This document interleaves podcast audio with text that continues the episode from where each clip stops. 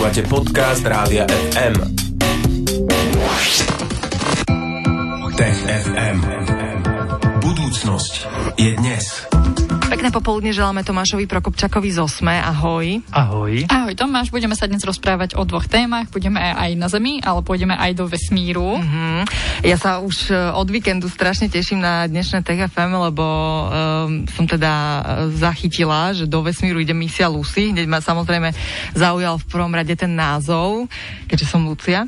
Ale potom som teda sledovala celú túto misiu, je štart a tak ďalej a práve preto sa budeme rozprávať. Aj, nie preto, Samozrejme, budeme sa rozprávať, lebo to je dôležitá misia, veľmi zaujímavá.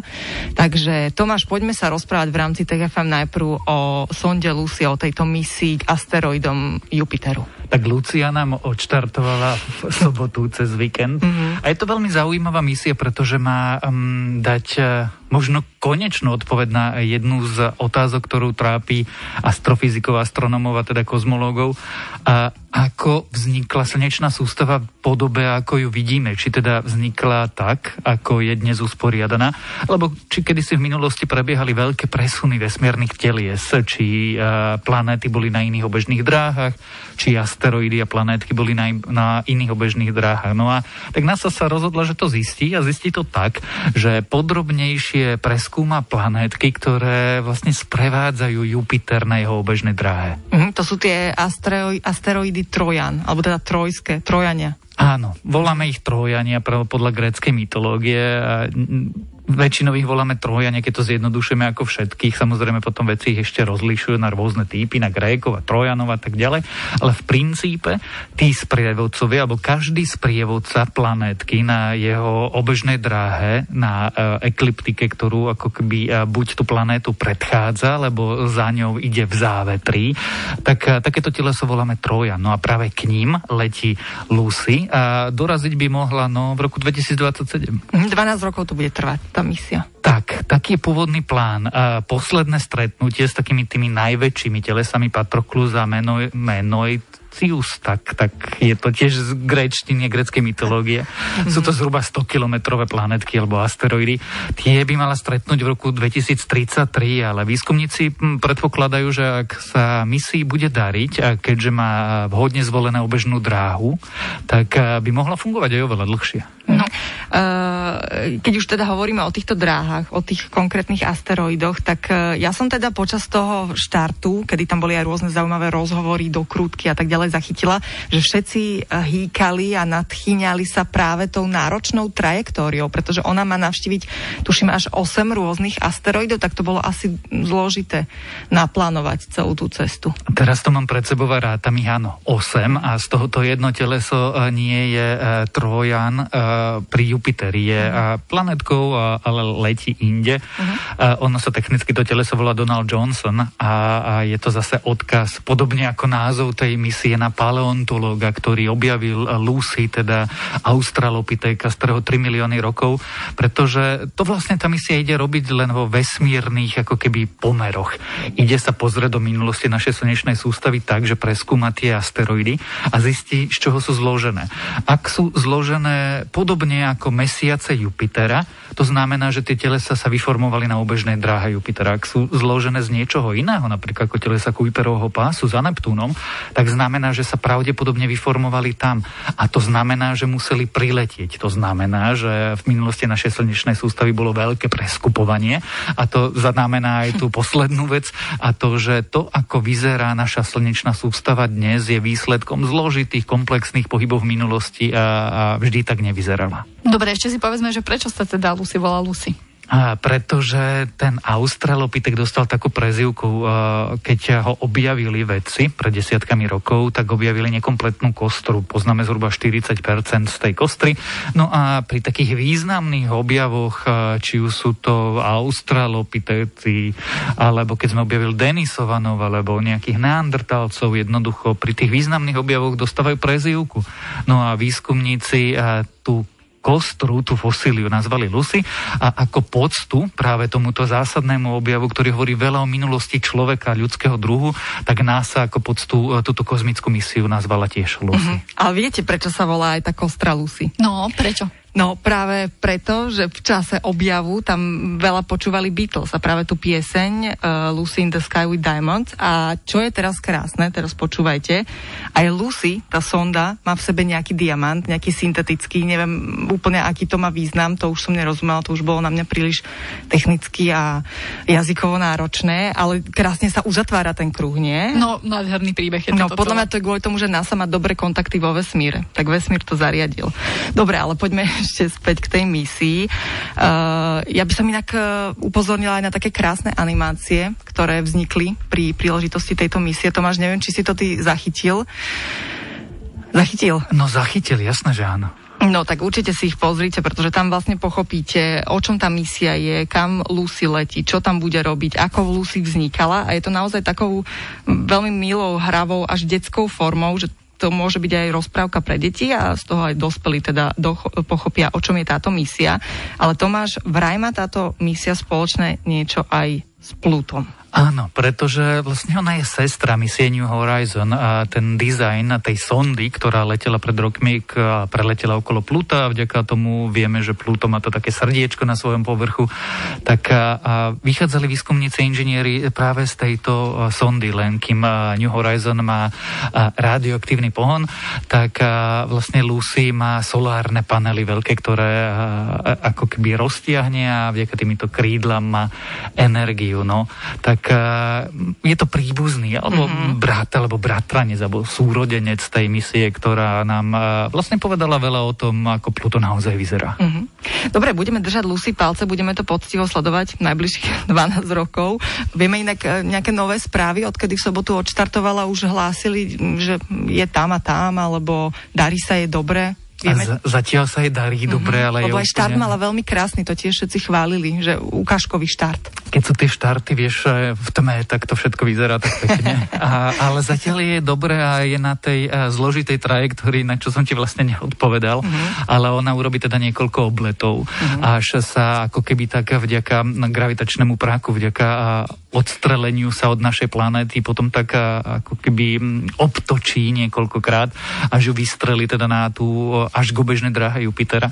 Je to, tak vyzerá to ako osmičky, tiež je to veľmi zaujímavé, pozrite si, ako vyzerá tá dráha tej mm. Lucy. No a je na úplnom začiatku, bude to trvať dlho, ale na konci bude zase nové poznanie. Budeme sa na to veľmi tešiť. Mimochodom má v sebe aj takú špeciálnu tabulku, kde sú rôzne výroky, citáty známych, významných osobností Albert Einstein um, a takisto aj napríklad všetci členovia Beatles, keďže práve podľa ich piesne bola pomenovaná Kostra Lucy, podľa ktorej bola pomenovaná sonda Lucy a dokonca aj Ringo Starr uh, zablahoželal a zaželal šťastnú cestu tejto sonde. Tak si budeme Beatles hrať, čo by sme si nezahrali a o chvíľu budeme v Tech FM pokračovať.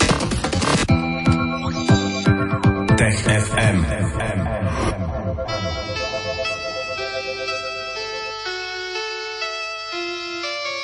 Picture yourself in a boat on a river with tangerine trees and marmalade skies.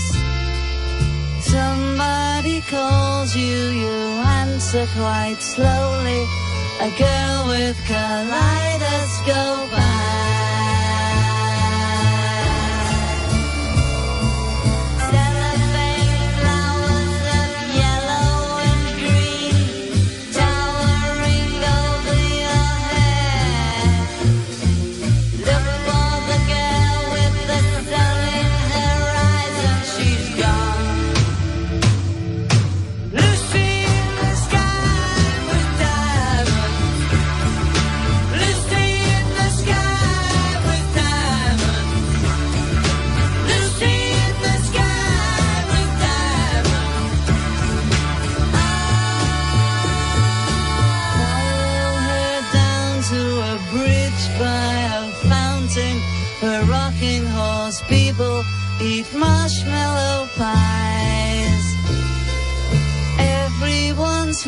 as you drift past the flowers that grow so incredibly high.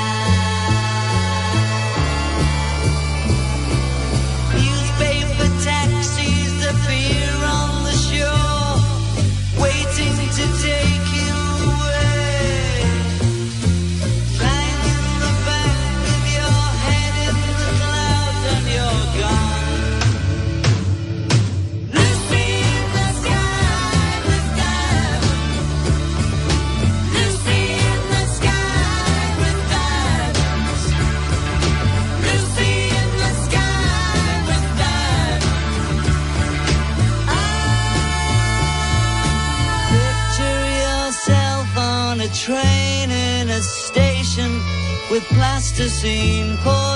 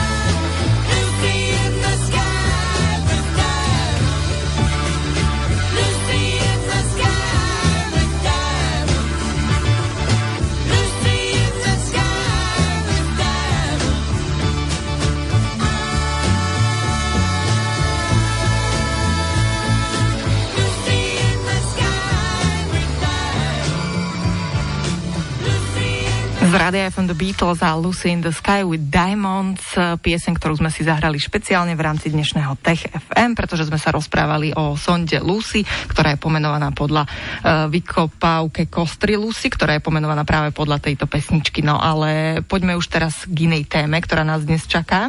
Budeme sa rozprávať o moderných koňoch. Vraj už vieme, odkiaľ sú. Tomáš, tak eh, prezrad nám, ako sme pôvodne používali kone, keď sa pozrieme, keď sa vrátime do histórie. My sme, teda vieme, že sme používali kone, ale príbeh koní je hrozne zaujímavý, pretože kone poprvé nie sú tak dlho s nami, ako sú s nami psi, alebo kozy, alebo a, dobytok. A zdá sa, že s koňmi to bolo trošku inak a zároveň veľmi zaujímavo. My sme si mysleli, že kone prišli zhruba niekedy pred 5000-5500 rokmi. Vtedy sme domestikovali kone, ale paradoxne kone sme nepoužívali na pomoc na, na poliach, alebo na jazdu. Kone, špeciálne kobily, sa ohrádzali a používali sa na mlieko a na meso. A potom zhruba niekedy pred 4200 rokmi sa niečo stalo a tie kone, ktoré používali naši prapredkovia pred 5000 rokmi, zmizli a prakticky všetky dnešné kone od maličkých až po úplne veľké e, plnokrvníky sú potomkami jedného druhu koní, ktorý sa objavil pred 4200 rokmi. No dobre Tomáš, ale čo sa stalo pred tými zhruba 4200 rokmi? Niekto prišiel na to, ako konia osedlať. A v skutočnosti teda niekto objavil druh e, konia, alebo teda predka dnešných e, moderných koní, ktorý nebol taký agresívny, mal menšie problémy s chrbticou, takže ho nebolela záťaž a niekto našiel odvahu si na toho konia sadnúť. A to je taký veľký technologický prelom, používanie koní ako na jazdu, ktorý sa dá porovnať s objavom kolesa alebo hrnčiarským kruhom, alebo teda získaním ohňa, pretože my vieme, že niekedy v tom čase tá kultúra, ktorá začala používať kone aj na boj a na jazdu, prišla z euroazijských stepí do Európy a prakticky ovládla všetko, čo tu bolo. A keď sme sa pred dvomi či tromi týždňami rozprávali o Etruskoch, že zrazu zvonku prišli nejakí ľudia a tí Etruskovia boli tí jediní predkovia Etruskov, ktorí sa neprispôsobili, tak sa to práve spája v tejto téme, lebo tí ľudia, ktorí prišli, prišli na tých koňoch pred tých 4000 zhruba rokmi. Mm, no a povedz nám Tomáš ešte to, že ako veci prišli na toto poznanie, že toto prinieslo ten zlom. Vďaka genetike. Totiž to my sme si vždy mysleli, že, že dnešné kone majú prirodzenú líniu predkov až do tých dávnych koní a že tam nie je žiadna skrytá vec. Ale v roku 2018 sa objavil výskum, pretože dovtedy to nikomu nenapadlo porovnať akože DNA nálezov so súčasnými koňmi. A zrazu to veci urobili a zistili, že ale teda tie kone spred 5000 rokov a dnešné kone nemajú nič spoločné, teda oni nie sú potomkovia. Ukázalo, že jediný potomok z tých prvých domestikovaných koní je tzv. kon převalského typu, mm-hmm. ktorý je v prírode vyhnutý a vlastne človek ho nájde už iba v zoologických záhradách. A Ja som takého videla. Je v Pražskej zoo napríklad, kde mm-hmm. majú veľký silný program, a aby uchovali tento druh. Mm-hmm. No ale dnešné kone pochádzajú z niečoho iného. No a tak sa tí genetici pozreli na rôzne nálezy za posledných 10 tisíc rokov z kostrových pozostatkov získavali DNA, tu skúmali a vytvárali taký ten minulý rodostrom, až zistili, že práve niekedy pred 4200 rokmi sa odohrala tá zmena a ľudia zrazu začali používať geneticky iný typ koní a v priebehu niekoľko stoviek rokov vlastne všetky iné druhy koní rôzne vytlačili a ostali sme len pri tomto jednom druhu. Uh-huh, čiže to dosť zásadne prepisuje ten pôvodný príbeh koní asi. Úplne, pretože my sme si mysleli buď, že kone to majú jednoduché, alebo teda kone sú rôzne, majú rôznych potomkov z rôznych línií kade tade. No ale ukázalo sa, že, že pred 4000 rokmi to bol natoľko výhodný výdobytok, že tí, ktorí používali tohto menej agresívneho konia, na ktorom vedeli jazdiť, vyhrávali a veľmi rýchlo vytlačili všetky ostatné kultúry. No a súvisí toto ešte aj s kultúrnou revolúciou v dejinách človeka, v dejinách ľudstva? Súvisí, pretože tí ľudia, ktorí sem prišli pred nejakými tými 4200-4500 rokmi, priniesli teda okrem koní, vďaka ktorým ovládli všetko, všetky miestne kultúry, priniesli aj hrnčiarsky krúh, nové druhy keramiky, pravdepodobne priniesli koleso a čo skoro na to objavili aj voz, teda nástroj na prepravu súrovín. Dovtedy tí ľudia museli všetko prenášať na chrbte, no a taký na chrbte veľa neprenesieš, neurobiš veľký obchod, nemôžeš uh, urobiť uh, nejakú um, ekonomickú výmenu, nemôžeš robiť uh, zložitejšiu kultúru.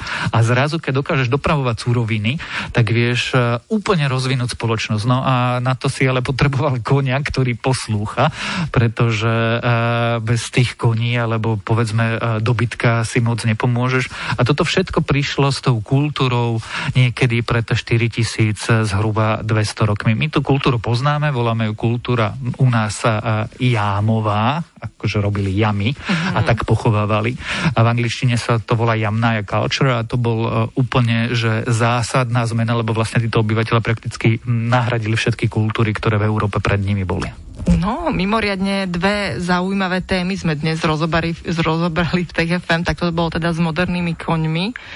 Rozprávali sme sa ešte aj o sonde Lucy. Tomáš Prokopčak zo SME tu bol spolu s nami. Ďakujeme ti veľmi pekne a tešíme sa na ďalšie stretnutie opäť vo štvrtok po 15. Ahoj. Ahoj. Tech FM. Budúcnosť je dnes. Stream, živé vysielanie a playlisty nájdete na www.radiofm.sk.